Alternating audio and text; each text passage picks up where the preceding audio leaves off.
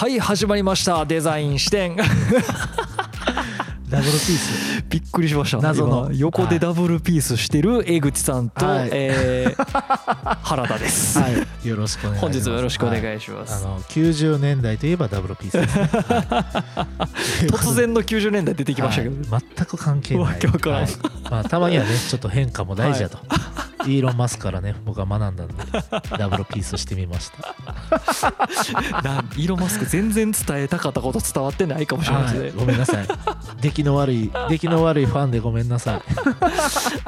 はい、そんな感じであのはい。シーズン9はイーロン・マスク編ということではい。お送りしておりますけれども、まあ、なんでイーロン・マスクがツイッターを買ったかっていうことは本当にまあ主観的なねはいはいはい。えー、と話にしかならない部分あるんですけど、まあ、それ以外のことは結構やっぱ結びついてくるんでなるほど。なるほど。えー、とその辺の話を今日のえーしたいなとはい。思います、九野さん。はい。いね、イーロン・マスクね一番最初に言いましたけど、はい。まあ、6社ぐらい今経営やってるわけですよ、そうですね。まあ、経営をやってるっていう感じじゃないかもしれないですけど、うんうんうん。ある種全部に本気だと思うけど、いある種全部で遊んでるんかもしれない。っていうぐらいのスケールやと思うんですよ。なるほど。うん、そんな人が、えっとうん。まだ生きていると、はいはいはい。なんやったらもう僕の9個上やと、うんうんすごいですよ、うん。うんすごい。すごいね。本当にすごい。時代の長寿というかそなんというか。もうなんかね、もうすごいんですよ、うん。もうすごいという言葉しか出てこない。語彙力を失う。語彙力。失う。けどまあとにかくイーロン・マスクというはい。人間について今お話うんうんをしております、そうですねはい。これででもねはい。お話ししながらうん。届いたらいいのにとか思いつつ、はい。届かんかったらいいのにっていうふうにも思っててなるほど。届いたら届いたで怖っと思うし、まあまあ確かにね。ねえ。うん。まあ、この辺が多分ねあのイーロン・マスクと僕の差なんでしょうけどイーロン・マスクは届けと思って何でもやってる基と思うん本ね届けに行ってますからね。でもなんかほんまにこの人ほど死ぬこと以外かすり傷の人おれへんなと思って 思ってます。ほんまに。いやーそうなんでしょうね。でも総資産額がもう世界で一番なんで、うん。まあ、ある種やりたいこと全部やれると思うんですよ、うんうん。まあそうでしょうね。うん。だってもうあこの会社おもろいと思ったら会社ごと買って自分のビジョンにくっつけてっていうことをしていくというタイプの人なんであの普通の多分投資家とかとちょっと違うのは、あのイーロン・マスクはやりたいということがうん。中心に来るんですね、はいはいはいはい。だからそこに共感したらイーロン・マスクのファミリーになるみたいな感じやと思うんですけど、うん。とにかくそういう部分でツイッターが必要やったから買ったと思うんですよ、うんうんうんじゃなかったらツイッター買わないと思うんで、うんうんうん何かしら深い理由があって買ってると思います。はい。はいじゃあちょっとね、イーロン・マスクが持ってる会社についていろいろ話をはい。していきたいんですけど、まず僕がもう冒頭からずっと言ってるスペース X の話はい。ですが、スペース X 何がしたいかっていうと、うん。人類を火星に送り込むっていうことを本気で目指してるんです。出たよ。出たよこれ。テラフォーマーズや。やばい。いやこれね僕もうっすら聞いたことはあったんですが、やっぱそうなんすね。うん、本気で火星行きたいんや。そう、本気で、本気で火星に行くためのことを目指してるんですよ。いいスペース X は。もうだからこれだから幼少期にロケットの実験やってた。うで、えっと二十歳ぐらいの時にえっとまあ、宇宙のことをやりたいとか、まあ、インターネットとバッテリーととかっていろいろ考えてたりとかうんしたと思うんですけど、結局やっぱりイーロン・マスクが一番正面向かってやってるのはスペース X なんですね。スペース X によって、えっと、人類を救おうとしてるんですよ。いやこれが全部のだからこのイーロングループの、はいはいはい。イーロングループなんてないんですけど、うんうんイーロングループというのがあったとしたら、はい。イーロングループの一番ベースは人類を救うなんです。でそのえー、となんで火星やねんっていうところでいくと、まあ、いずれ人類は地球に住めなくなるっていうことをうん。イーロンは分かってしまったんですよ。だからしかもこれ目指してるん。で結構具体的な数字ですけど100万人です。ほう何億人とかじゃないですよ。100万人100だけ万人を火星に入れると。火星に入れようとしてます。なるほど。そう。だからそれ以上は多分難しいって考えてるんですね。ほそう。しかも自分が生きてる間に実現するかどうかも分からんけど、ベースぐらいまでは作りたいっって考えてやってるんです。だって仮にじゃあこれあの映画編のことを思い出してくださいね。はい、映画編でスペースコロニーの話をしました、うん。でスペースコロニー一番大きいものでも100万人ぐらいです。入居できる人が。ほうほうほう。あそうですね。そういう話ありましたね。そうそう、はい、で大体のやつは例えばまあ10万人とか20万人ぐらいですよ。でまあ 100, 100万人っていうのは多分100万人ぐらいいると向こうでもう一回こう人類を大きくすることができる単位として多分イーロン・マスクが考えた単位だと思うんですね。だけど100万人大移動しようと思ったら、うん。しかもロケットで。めっちゃ大変じゃないですか。とんでもないやつがいりますね。だから、えっと、今それをうん。どう機械化して、うん。要は標準化して、うん。でどういうプラットフォームを作れば、みんな簡単に宇宙に行けるようになって、うん。その行く先に、えっと火星への、うん。えー冷凍睡眠の旅があるかっていう考え方はいはいだと思うんですよはいはいはいはいなるほどね。だからスペース X が今やってることっていうのはそういうことであってだからこの例えば1960年代に多分アポロとかが月面に行ったりとかしてたと思うんですけど、うんうんうんうん。70年代とかに。そこから止まってるんじゃんそこの思想みたいなのを急速に伸ばそうとしてます。なるほどな。だって物資を今運んではいだから地球からスペース X のみあのロケット飛ぶじゃないですか。はいはい。で物資飛ん積んで飛んで、うん。でそれを ISS とかに届けて、はい。そのロケット戻ってきて不時着するんですよ。だ昔だったら大気圏で燃やしてとかねそうですね。いろいろしてたわけですけど。よく知ってるそうそうそう。ビジュアルですよ。うん。うん。そうじゃなく。はあ。だからその何回もこの地球に戻ってきてそのロケットがくるんってひっくり返って最後こうブーンって逆噴射して、はい。えー、とあるポイントに難着陸するっていうことを何年も実験して何台も失敗してるんですよイーロン・マスクは。はそれによってすってんてんになりかけるんですけど それも込みでやってるんです、うん、なるほどね。らやばいんですよ。あーまた失敗したしゃ次みたいな。そう。あもうえー、次行こう次。もロケットもう一個。もう一丁。う行こう人乗ってなかったからとりあえずいいやろ。みたいな。壊れてんな。っていう。だから本当にあの目指してるのは人類の火星入植で、えー、と火星移住ですね。火星移住ね。はい、で、えっと、なんでかって言ったら地球環境がもう持たないから。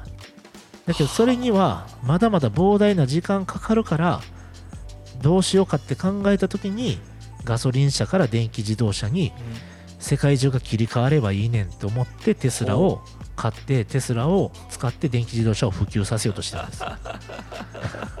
笑ってる笑ってる。すべてはそのための布石そう。うことですね全ては人類のためにテスラを売ってるんです。そう。で、テスラも要はそういうことを考えてたあのエンジニアの集団たちの考え方に共鳴して、イーロン・マスクが資金を投投資して CEO になって、で、さっき、えっと前回の話で言ってたみたいにバッテリーの標準化をすることによって安くしようと考えたりとか、えっと、それこそ今は、えっと、もうちょっといろいろ状況が変わって、えー、とそもそもその乾電池ぐらいのやつがもうちょっと太くて長い乾電池のユニットに変わったんですけど、うん。まあ、それによってあの高出力になったりとかうんいろいろいいメリットがあって、えー、と標準を変えていったっていう部分はあるんですけど基本的にはその乾電池みたいなやつをたくさんつないで走らせるっていう考え方は基本的には変わってないわけですね。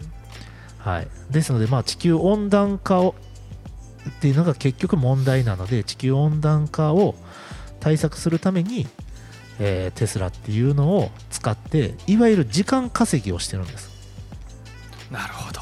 全世界がテスラってかあのテスラって本人は言ってなくてはい全世界が EV になればいいのにと言ってるんです。ああ別にテスラじゃなくてもいいから。はい、そのためにテスラが、えっと、潰れてもいいとすら言ってるんです、はいインタビューで。その代わり全世界の車が、えー、と EV になることによってその地球温暖化っていうのを遅らせることができるから人類や火星に届くんじゃないかって考えてるわけですね。どうすか？ぶっ飛んでるけどあのイーロン・マスクなんだかんだ叩いてる人は、うん。ここまで知った上で叩くべきやと僕は思います、まあそうっすね、はい。これをまたエビデンスまで引っ張ってきて、うん。否定できないですからまあね,、ねいやね。変なやつ。まあ変なやつですよ、すげえでも。うん、いやで本気でやろうとしてるから、僕別にもともとアンチとかでもないし、はい。うんまああの特別好きとかでもなかったですけど、グッときますね。そうでしょ？なんかそのこれうん。がその何にもしてないやつが言ってるだけやったらあれですけど、ロケット作って電気自動車売ってるしな。もうやってもうてるから。やってるから。ほんで電気自動車は地球の時間稼ぎなんですけどうん、トヨタ超えちゃったわけで。だから何やろ。うどないなってんねんっていう。このビジョンというかもうその思いを超えるものがないんやなっていうか。うん。そう。そうなんですよ。すげえな。でもう一つねはい。ここでご紹介したいソーラーシティという会社があってこれあんまり日本では有名じゃないんですけどバッテリーとソーラーパネルの会社ですで、えっと、ソーラーパネルすごくデザイン性のいいソーラーパネルを作ってる会社なんですけどこれによって再生可能エネルギーを普及させようとしてると。でなんやったらテスラのバッテリーもこっちが生産して売ってるんです。うん。でテスラのバッテリー生産して売ってるということは例えば他社 EV がテスラと同じバッテリー欲しいってなったら、うん。ソーラーシティから買えるんです、テスラだったら競合関係にあるから買えないかもしれないけど、ソーラーシティが売ってるってことは買える可能性があるんですそうなると、まあ、ソーラーシティ儲かるんですよ。儲かるし、えっと、EV が普及するっていうビジョンにつながるんですよ。だからより人類が火星に届きやすくなるっていうビジョンにつながるんですね。しかもしかもですよ。はい。えっとまあ今は日本はあんまり原発動いてないですけど、まあ、うん。原子力っていうのがあるでもう一つは日本は今メインが火力ですよ。はいはいはいはい。で火力っていうのは CO2 を出すわけで、えっそうですね。と再生可能とは言い難い、うんうんうん。けどこれソーラーパネルとバッテリーなんです。つまり再エネ100%なんですよ。なるほどね。でその再エネ100%の電気を生産してテスラ社はそれを享受することができるんです、うん。だからソーラーシティが生産した再エネ100%の電気をテスラで走ることによって繰り返し言いますけど人類が火星に届く可能性が上がるんですでもとにかくこのスペース X とテスラとソーラーシティっていう、ね、この3つの会社の親和性が非常に高くてですね。ね。でソーラーシティっていうのは今現在はテスラの傘下におるということですよ。仕組みがすごいなだって宇宙に行くにしてもうん。ソーラーパネルいるし、まあまあまあそうですね。で宇宙空間で何かしようと思ったらバッテリーいるし、うんうんまあ、全部ソーラーシティから買えばいいやんって話で。だから、でスペース X が NASA の事業を下請けすればするほどソーラーシティが儲かるわけでそういうことやそう。で多分ですけど僕は火星で初めて走るはい。車バギーはテスラやと思います、なるほどね。はい、もうそこはつながってくる。えだからアイアンマン以上でしょこれ。いや。っていうかその SF 作品とかでも昔から火星にうんなんかその人人類はい。がこう住むみたいなのとかって結構あるじゃないですか。SF の名作の中とかでもうん。設定としては。うん。だからイーロン・マスクはその設定数ある設定の中でうん。むしろ逆にでも誰も行かへんやんみたいな。まあね。のをなんかすごい感じたんでしょうね。うん。いつやんのっていう。じゃあもう俺やるよみたいな。うん俺でしょみたいな。そう。俺でしょみたい 俺でしょみたいな、感じやと思う。でやろうと思ったらうん。こういうパーツが必要やったからっつってこう集めていったって感じですよね今パズルのピースを。だからその延長上にきっとあるんですはいはいはいいはいはい。はいはいうん。っていうことですよね。なんなんやろうな。だからそこはちょっと読み解きがまだできないんですけどうん。とにかくそういうのがあると、はい。でスペース X、これほんまに今年の出来事ってあのこれ放送されるのは来年だとしたら、まあ、はい。去年の出来事ですけど、はいはいはい。2022年にうん。ロ,、えっとまあ、ロシアのウクライナ侵攻が始まった時に、はい。ウクライナが、まあ、通信インフラを攻撃されるうん。わけですね。で、インターネットが通じにくくなると。その時に、えっと、ウクライナのヒョードロフ副首相、言いにくいけど、うんうんフョードロフ副首相さんがですね、フョージョジョロフ。はい。はい。ツイッターで、えースペース X がやっているスターリンク。スターリンクっていうのは宇宙空間に存在する、はい。まあ、人工衛星みたいなものなんですけどこれ何をするかっていうと、うん。えっと、インターネット網がないところにインターネットを届かすためのサービスをスペース X はもうやってるんです。ね。はあ。でハブみたいなもんか。間に挟む。そうそう。だからまあ宇宙空間にある超巨大無線 LAN みたいなもんですよねが宇宙空間にすでにあるんですけどなるほど。それをもう、えっと、何年か前からこの事業はスペース X がやっててはい。それをウクライナ上空に持ってきてくれと。そしたらウクライナ人はスターリンクによってインターネットを継続することができるっていうことでなんとイーロン・マスクは、えっと無償でそれを提供するんですね。世界救ってるやんねもうほんまになんかもうすいませんでしたって感じですよね。そう。でえっとウクラウクえっと2022年の2月27あー。日だからまあ始まって3日後ぐらいかなにツイッターを通じてスターリンクがウクライナで利用可能であることを表明してえっとまあスターリンクによってウクライナ部隊のドローン攻撃とか偵察とかあとはあのいろんなその戦況とかを市民が SNS にアップするようなこととかも可能になって、えー、といわゆるその、まあ、言論の自由とか、うん。まあ、第三国とかそれこそロシアの国内の人は、うん。プロパガンダとかに惑わされずにリアルを見ろっていうことで、うん。スターリンクを提供して、えっと、アメリカのサーバーなのか分かんないですけどそういうサーバー経由でインスタグラムとかツイッターとかで現地の情報をどんどん伝えていったことをスペース X もしくはイーロン・マスクっていうのはサポートしたわけですよ。多分ロシアの方のツイッターの人が、えっと報道官がいやあのウクライナとか誰が味方すんねんみたいな、こんなだだからまあロシアからしたらウクライナって悪いうんうんうんふうに伝えてるんであれですけど、は誰がこんな国を味方すんねんって言ったところに対してイーロン・マスクがリプライでスター X の輝いているロゴだけ貼ってるんですよ。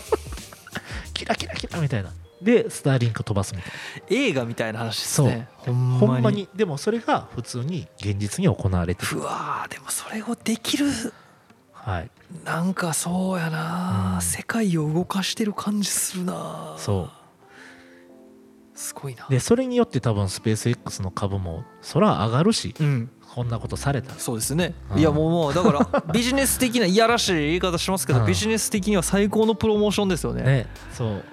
でもべ別にプロモーション関係なくやってますけど、まあそうでしょうね、ん。できるからってまあまあそもうお金お金。人を救うためですよ。弱者を救うためにやった。いいよいいよいいよ金はあるからみたいな。そう。だけどこれね、まあ、そこでちょっとマスクのはい。人間っぽいとこっていうかね経営者っぽいとこが一瞬出るんですけど、ほう。10月14日4日ですねだから先々月。はいはい。に、えっと、ウクライナでの無償提供は無期限には継続できないとあ。ツイッターに投稿した。とそうなんだ。でスペース X は継続する場合アメリカ国防総省に資金提供を要求する旨の書簡を国防総省に送付したと、うん。でその後同月15日だから翌日ですね、うん。えーその投稿を撤回してウクライナの無償提供を継続することを表明して書簡の内容の撤回もしたと。だかほら 一瞬あちょっとそろそろビジネスしていみたいな風に思ったんでしょうけどまあでもさすがにそれちょっとまずいなってことでやめたってことですね、まあ部下からめっちゃ赤字の報告 赤字というかまあ経費めっちゃかかってますけどどうすかみたいな感じで来たんでしょうね。多分ね、まあ、部下なのかイーロン・マスク自体がそう思ったのか分かんないですけどうん。とにかくこれを、まあ、無期限継続はしない。はいはいはいはいもうはい続けるんやったらお金欲しいなって思ったのかもしれないですけどまあ会社としてね。だけどまあえっとまあそうじゃないと うーんってこう。たまに たまに族っぽいの出てくるんですねなんかなんなんやろうな。ね、でもまああのいずれにしてもまあ一回ちゃんとウクライナのために尽くしたしうんまあ僕は全然お金をもらっても問題ないぐらいのことやと思うんですけどえっとそれを取り下げてうん。まあ今もなお無償継継続してるというところで。まあ何らかの多分はい。ねあれは必要だと思うんですけどね。ゆくゆくは。ゆくゆくはね。でもまあとにかくイーロン・マスクがそういうことをしてウクライナの人はそれによってインターネットを継続できていると。すごい。いうことですよね。でですね、えっと、これはまあ僕が結構ある種の注目の企はいはいはい。業についてですけど、ニューラリンクうん。についてのお話なんですが、えっとこれあの本当にそれこそこの収録の1週間ぐらい前のニュースなので、12月の初旬ぐらいのニュースで、えっ、とイーロン・マスクがプレゼンテーションしてるんですけども、ニューラリンクのチップをつけたはい。猿うんが、えっと、要は思考ですねテレパシーで文字を打つっていう動画を投稿してるとはいはいはい。いうことでこの猿は実際にキーボードを使わず心でカーソルを動かしてる。うん。でそれでこの「Can I please なんたら」っていう英文をうん。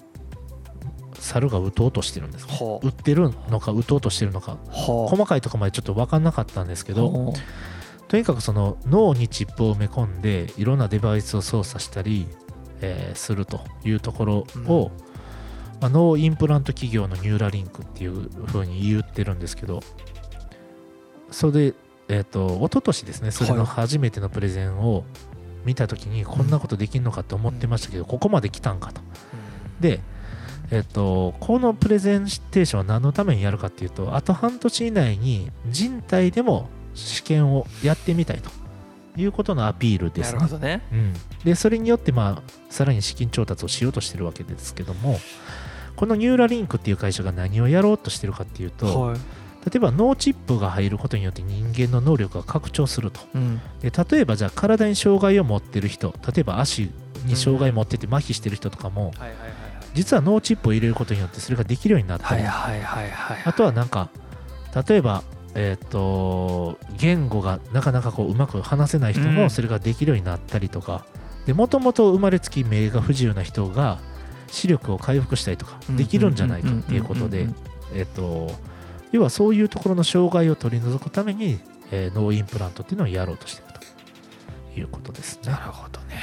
でこれもうーんまあ分かんないですよ、うん。あのそれこそ、えっと火星を目指しているということにうん。直接つながらないかもしれないですけど、もしに、えっと人類が何かしらその火星入植が難しかった時に、えっと何かアップデートしないとそのぜ全滅というか絶滅の危機にさらされる可能性があるって考えた時にはうん。もしかしたらこういうこうトランスヒューマニズムの、えー、と発展っていう道もきっとあるんじゃないかとか、うんもしくは例えば、えーこれも本当に僕の想像の想像ですけど例えば脳インプラントした人が火星に一人で降り立った時に、なるべくたくさんのものを持たずに、うん。えー、と火星を開拓しないといけないってなった時にはえースターリンクを火星の近くに飛ばして、はい。で火星と地球のインターネットをつないで情報。を常に頭で思考しながら とか地図を頭の中で動かしながら火星を、えー、と旅することができるとか。っていうことまで描こうと思ったら描けるわけで、確かに。全然考えてそうっすもんね。で例えばじゃあ火星の砂を、えっとこうやって持ってそれを例えば機械に入れた時にその成分が出たらその成分でできることっていうのがそこにいる人が発想できるようになるとか。なるほどはいやなんかちょっとこれはどちらかというと僕マトリックス的なうん。なんかイメージを持っていてその脳のチップがあることによっていろんな技術とか知識とかがインストールできるようになってみたいなのでまあまさにそうですよね。荷物少なく火星に行ける。で現地でパソコンなんて持っていかないんですよ。そういうことですよね。そういうこと。必要な情報は全てここから取得できるっていうことですね。脳のチップから。怖っ。怖いけどけどすっごい考えられそうじゃないですか。ね。うん、それこそ極地に行く身一つで行ってだけどインターネットの考え方によるんですけどインターネットってうん。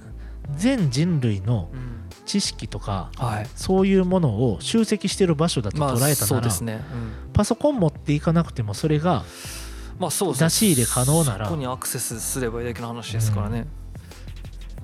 っていう話ですよね。それこそだって何年か前まで飛行機でインターネットってほとんどできなかったけどまあ今できますもんね。オプションでできるし、うん。そしたらねそれこそチャットの会議とかしながらうん。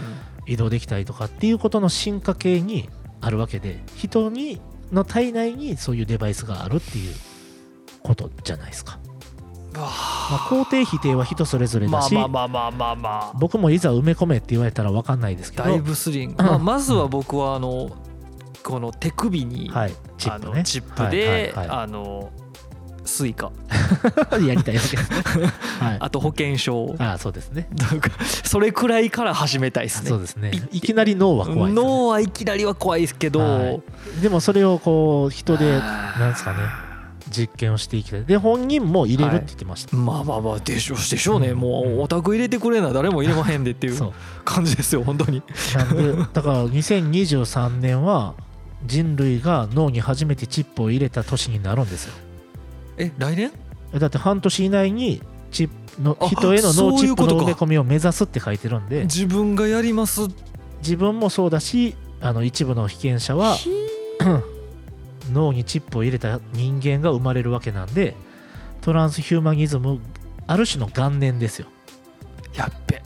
広角機動隊の世界がもう目の前に。やばい。電脳化のだからそれこそほんまにデバイス持たんでも電話かけれる脳同士で電話かけれるようになる可能性ありますよね。わあリアルサイバーパンクですね、うん。すげえ。そう。っていうニューラリンクなるほど。このニューラリンクがやろうとしていることが人類の存続にどう絡んでくるのかっていうのは僕はまだちょっと分かんないですけどその可能性はあるなというまあでも大いなるこう絵のはい。一つであることは間違いなさそうですね、だって誰もやってない。まあそうですよね。はい。じゃあ次はい。ですね。これはあのスペース X とテスラが合同でやってるハイパーループという事業がありますはいはいはいはいはい。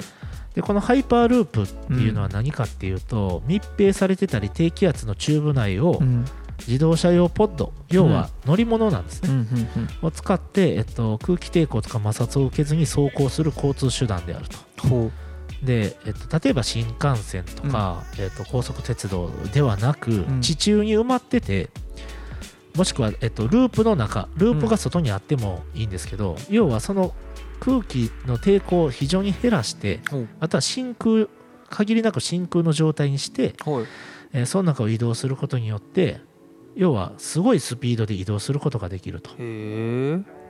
はい、でそれを目指してうん。やることによって、えっと、何を解決したいかというと都市部の交通問題をこれによって解決するとうん。いうことを目指しているんです、なるほね。ど。はい、ですね。例えばじゃあロサンゼルスからサンフランシスコまで、うん。えっと移動すると大体560キロ移動移動距離がはいるんですね、だから東京大阪ぐらいですかね、そうからしいんですけど、はいえっとそれをですね、えっとこのハイパーループを使うと約35分で移動できると。早っ。え？500だから通常の5倍ですよ。1220キロの速度で移動です。怖っだからも飛行機並みの速さでそのチューブの中を動かすってことです。うポシュッみたいな感じ。そう。プシュッみたいな感じですよね。そう。えー。でこれは結構もう10年近く201813年の8月に発表されたハハイパーループアルファっていうプロジェクトなんですけどえっ、とまあこれまだやってる最中というかいろんなその許可もありますしうん。なんかその実験がうまくいくいかないとかももちろんあるんですけどとにかく、えーそれをやろうとしてると、まあそもそも道っていうかトンネルを掘らな掘るところから始まってますもんね、トンネル掘る会社。怖っ怖っ怖い怖い。びっくりした今。今自分で言うた。トンネル掘る会社ありましたよね。あった。そう。あった。経営してた。あるんですよ。トンネル掘る会社こやっれとった。ザ・ボーリングカンパニー。やば。つながってるんですよ全部は。うーわ。怖っ。え怖っ。はい。ちなみにだからか。ちなみにもう一個ドキッてすること言っていいですか？はい。そのザ・ボーリングカンパニーははい。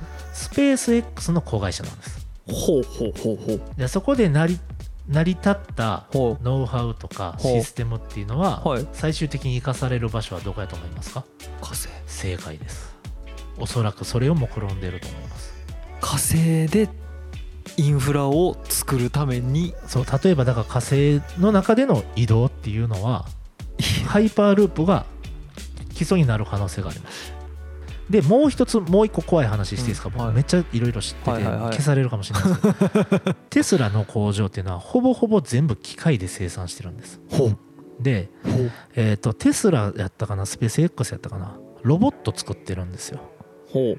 そう。これ今日資料にないんですけどロボット持ってて。おっともうやってる。はい。そう。っていうことはえっ、と例えばロボットを送り込んで先にハイパーループの交通網を違う惑星に作り出そうってこともできなくもないんです。だってロボットなんですから死なないじゃないですか。もう俺の頭の中でダダスタスタダスって流れてる。ダダスタスタ。ね。あれ？もしかしてなんかそんな会社ありましたよね？あの映画の中に。ありますよね。スカイネット。スカイネットだ。ああスカイネット。スカイネットはでも確か僕の記憶でははい。Facebook みたいな感じの。最初は？そうそう最初はそれ。あれ？ツイッター？そうそう Twitter とか Facebook みたいに SNS ではい。でもいろんな電子決済とかいろいろできるっていう総合 SNS みたいな感じの役割やってるような気がします。ツイッター買った理由？もしかして、え X.com ってエブリシングアプリとかやってましたよね、はい。ざわざわしてきた。お。ざわざわしてきたぞ。スペース X やし、え怖っイーロン・マスクは何をしようとしてるの？ね、いやだから分からないんですけどとにかくでもまああの大事なことはイーロン・マスクは世界を救おうとしてるってことです。まあそうであれ。はい、そうであれ、はい、だだだだだじゃないじゃない方ね、とは思いますけど、うん。イーロン・マスクが AI に裏切られたらダダダダダになるかもしれないですけどだからそれを制御するための何でしたっけオープン AI みたいな会社持ってやってるし、てとかっていうふうにはい、で やもばでも。でも構想がやっぱりもうそんなレベルですよ。いやいやそんなレベルですよね。そほんまに一人スカイネットやってるくらいの感じ、う、はい、だからテスラの車っていうのはほとんど機械で全部作れて、えー、怖っ。人がネジ止めとかじゃないですからねあそうだからだからはい。ある意味火星にそのまま持っていけるんですよね、そう。システムを。そう。やしそこで得た知識とかを使ってあ。だからその人型のロボットと機械加工するロボットとをてあのスペース X のロケットに積んでバーンってとりあえず飛ばしてで火星にそれを不時着させてで火星の開発を先にロボットにやらせでその時はだから第一陣でソーラーパネルとバッテリーと、えっと、何人かのロボット。うん。で、えっと、その基礎を作って。うん。で第2陣でハイパーループ作るための 3D プリンターを持っていって。でえっと火星の岩なのか砂なのかをレゴリスみたいなのを使って、えっと向こうで 3D プリントして、えーハイパーループミニみたいなのを作り。で一番適したところを探査すると。その時に初めて人が行くんかもしれないですね。やば っていう未来。やっば未来ですよ。未来があるよここに。でもそんな実は遠くない未来かもしれないですね。ねだほって。んまに。それこそだって14年前ですよ iPhone 出た。のうーん。ですね。14年経ってね今のこの世界の凄さ。ね。発展度合い。うわ着々と。着々と。着々とうん。この状況の中でうん。イーロン・マスクはリアルに準備してますね。そう。で100万人ぐらい住めるようになった時に100万人を火星に送り込むと。なるほど。でそれだから選別があるんでしょうねきっとね。それツイッターでやるんですかねもしかしたら。わかんないです。良質なフォロワーだけ連れていくみたいな。違うか。それやったら嫌やな。さすがに弱いそれやったら嫌やさすがに弱いいや多分多分ですよ、うん。どっちかって言ったらこれ本当に妄想の妄想の話なんですけど、はい。はいはいニューラリンク側で選別すると思う。あーなるほどね。この遺伝子。確かに。確かに。この人の思考回路、ああ怖っ。それはそれでちょっと怖っ。うん、それでえっと、AI で100万人。こういう思考の人こんだけ。こういう思考の人こんだけ。で例えばじゃあローマ帝国なんで滅びたかどんな思想が邪魔したかとか。を、えっと、脳側でキャッチしてで哲学者3人とか4人ぐらいで話させて。ノアの箱舟じゃないですかもう。そう。だからノアの箱舟ですよ。ノアの箱舟をやろうとしてる。神になるんですかイーロン・マスクは。ねこのままいくとね、新世界の神になる。うん、このままいくと。やっばだって今一番お金も持ってるし、まあ確かに。一番近いかもしれない。でそういうのをやろうとしてる企業を一から作らんでもお金で買えばいいわけで。だってツイッター買えるんですから。まあそう買えですね。買えちゃう。ベンそこそんじょそこらのベンチャーなんて、はい、弊社も買わへんから。御社。火星の移住に役立つ要素あんまない火星であれですね。うん。報道ですね。うん火弱い。星でポッドキャスト。弱い。弱い。弱いな。しかも上にはもっと上がいっぱいいるな。それは弱い。お買い求めにならへんか ならないですね。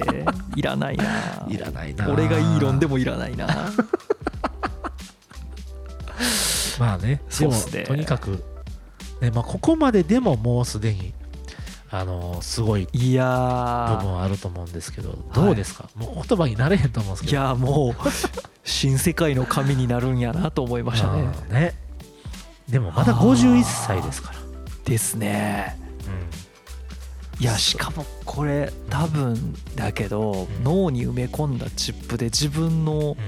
記憶データを全部保存して新しい体に移植するところまでリスリーブで？ね全然できるんでしょうね。できると思う。お茶の子さいさいでしょうね。やるとやると思うしそれこそえっとスティーブ・ジョブズはそれに近いことを確かやったんですよ。あ2年ぐらいいかけてはい死ぬ死ぬっていうのが分かって2年ぐらいかけて、はい。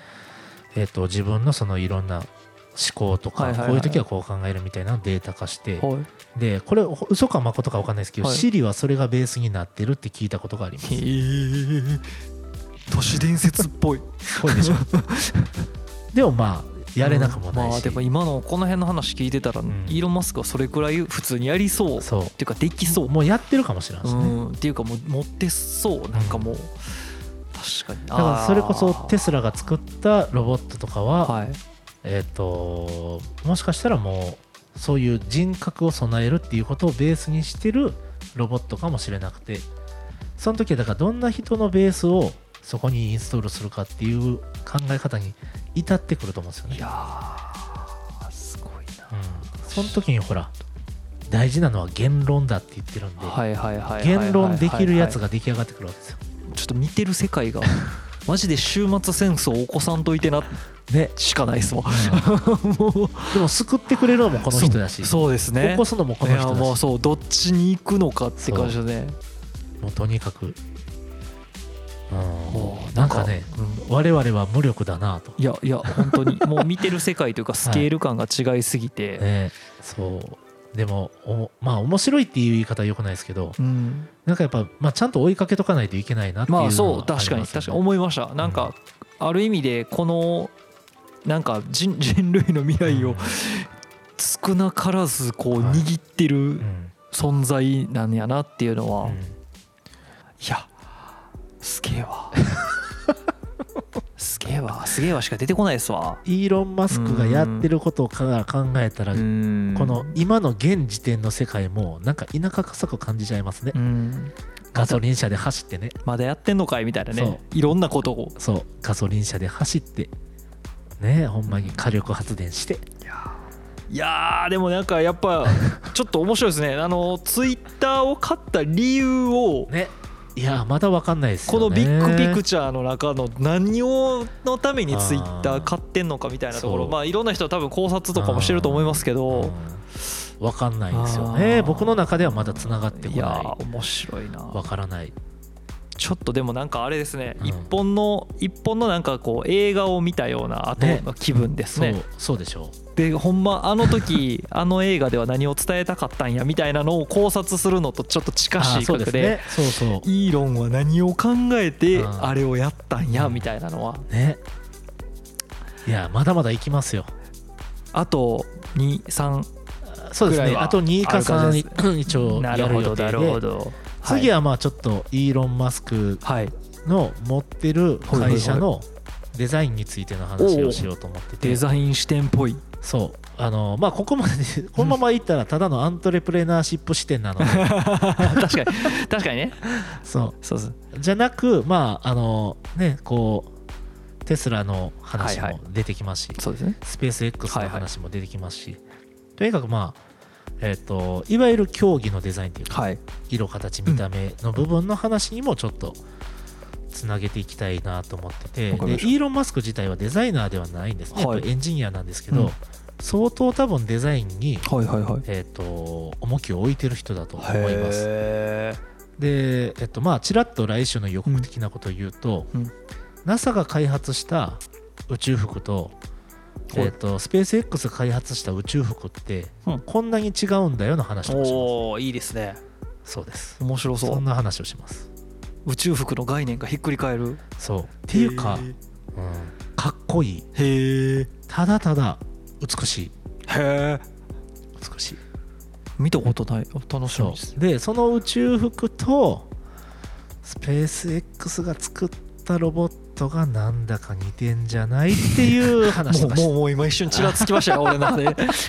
おいおいおい。っていうね。おやはいおや。おやまああのなるほど。それは次回次回次回でね。はい。いや楽しみでございます僕がイーロン・マスクに消されてなかったら、次回も来週。視点はあると思います。はい、はい、はい。そんな感じで。これもしかしたら2023年もう始まってんのかな？2023年2本目ぐらいですかね。かもしれないですね。はい。まあ、こんな感じで2023年も引き続き、はい、明けましておめでとうございますあそうですね。多分言い忘れてたけど、遅ればせながらですけどね、はい、遅ればせながら、はい、今年もいい一年にしたいですね。はい、はい、はい、そんな感じで引き続きデザインしてよろしくお願いしはよろますしくお願いします。また来週。また来週。ありがとうございます。はい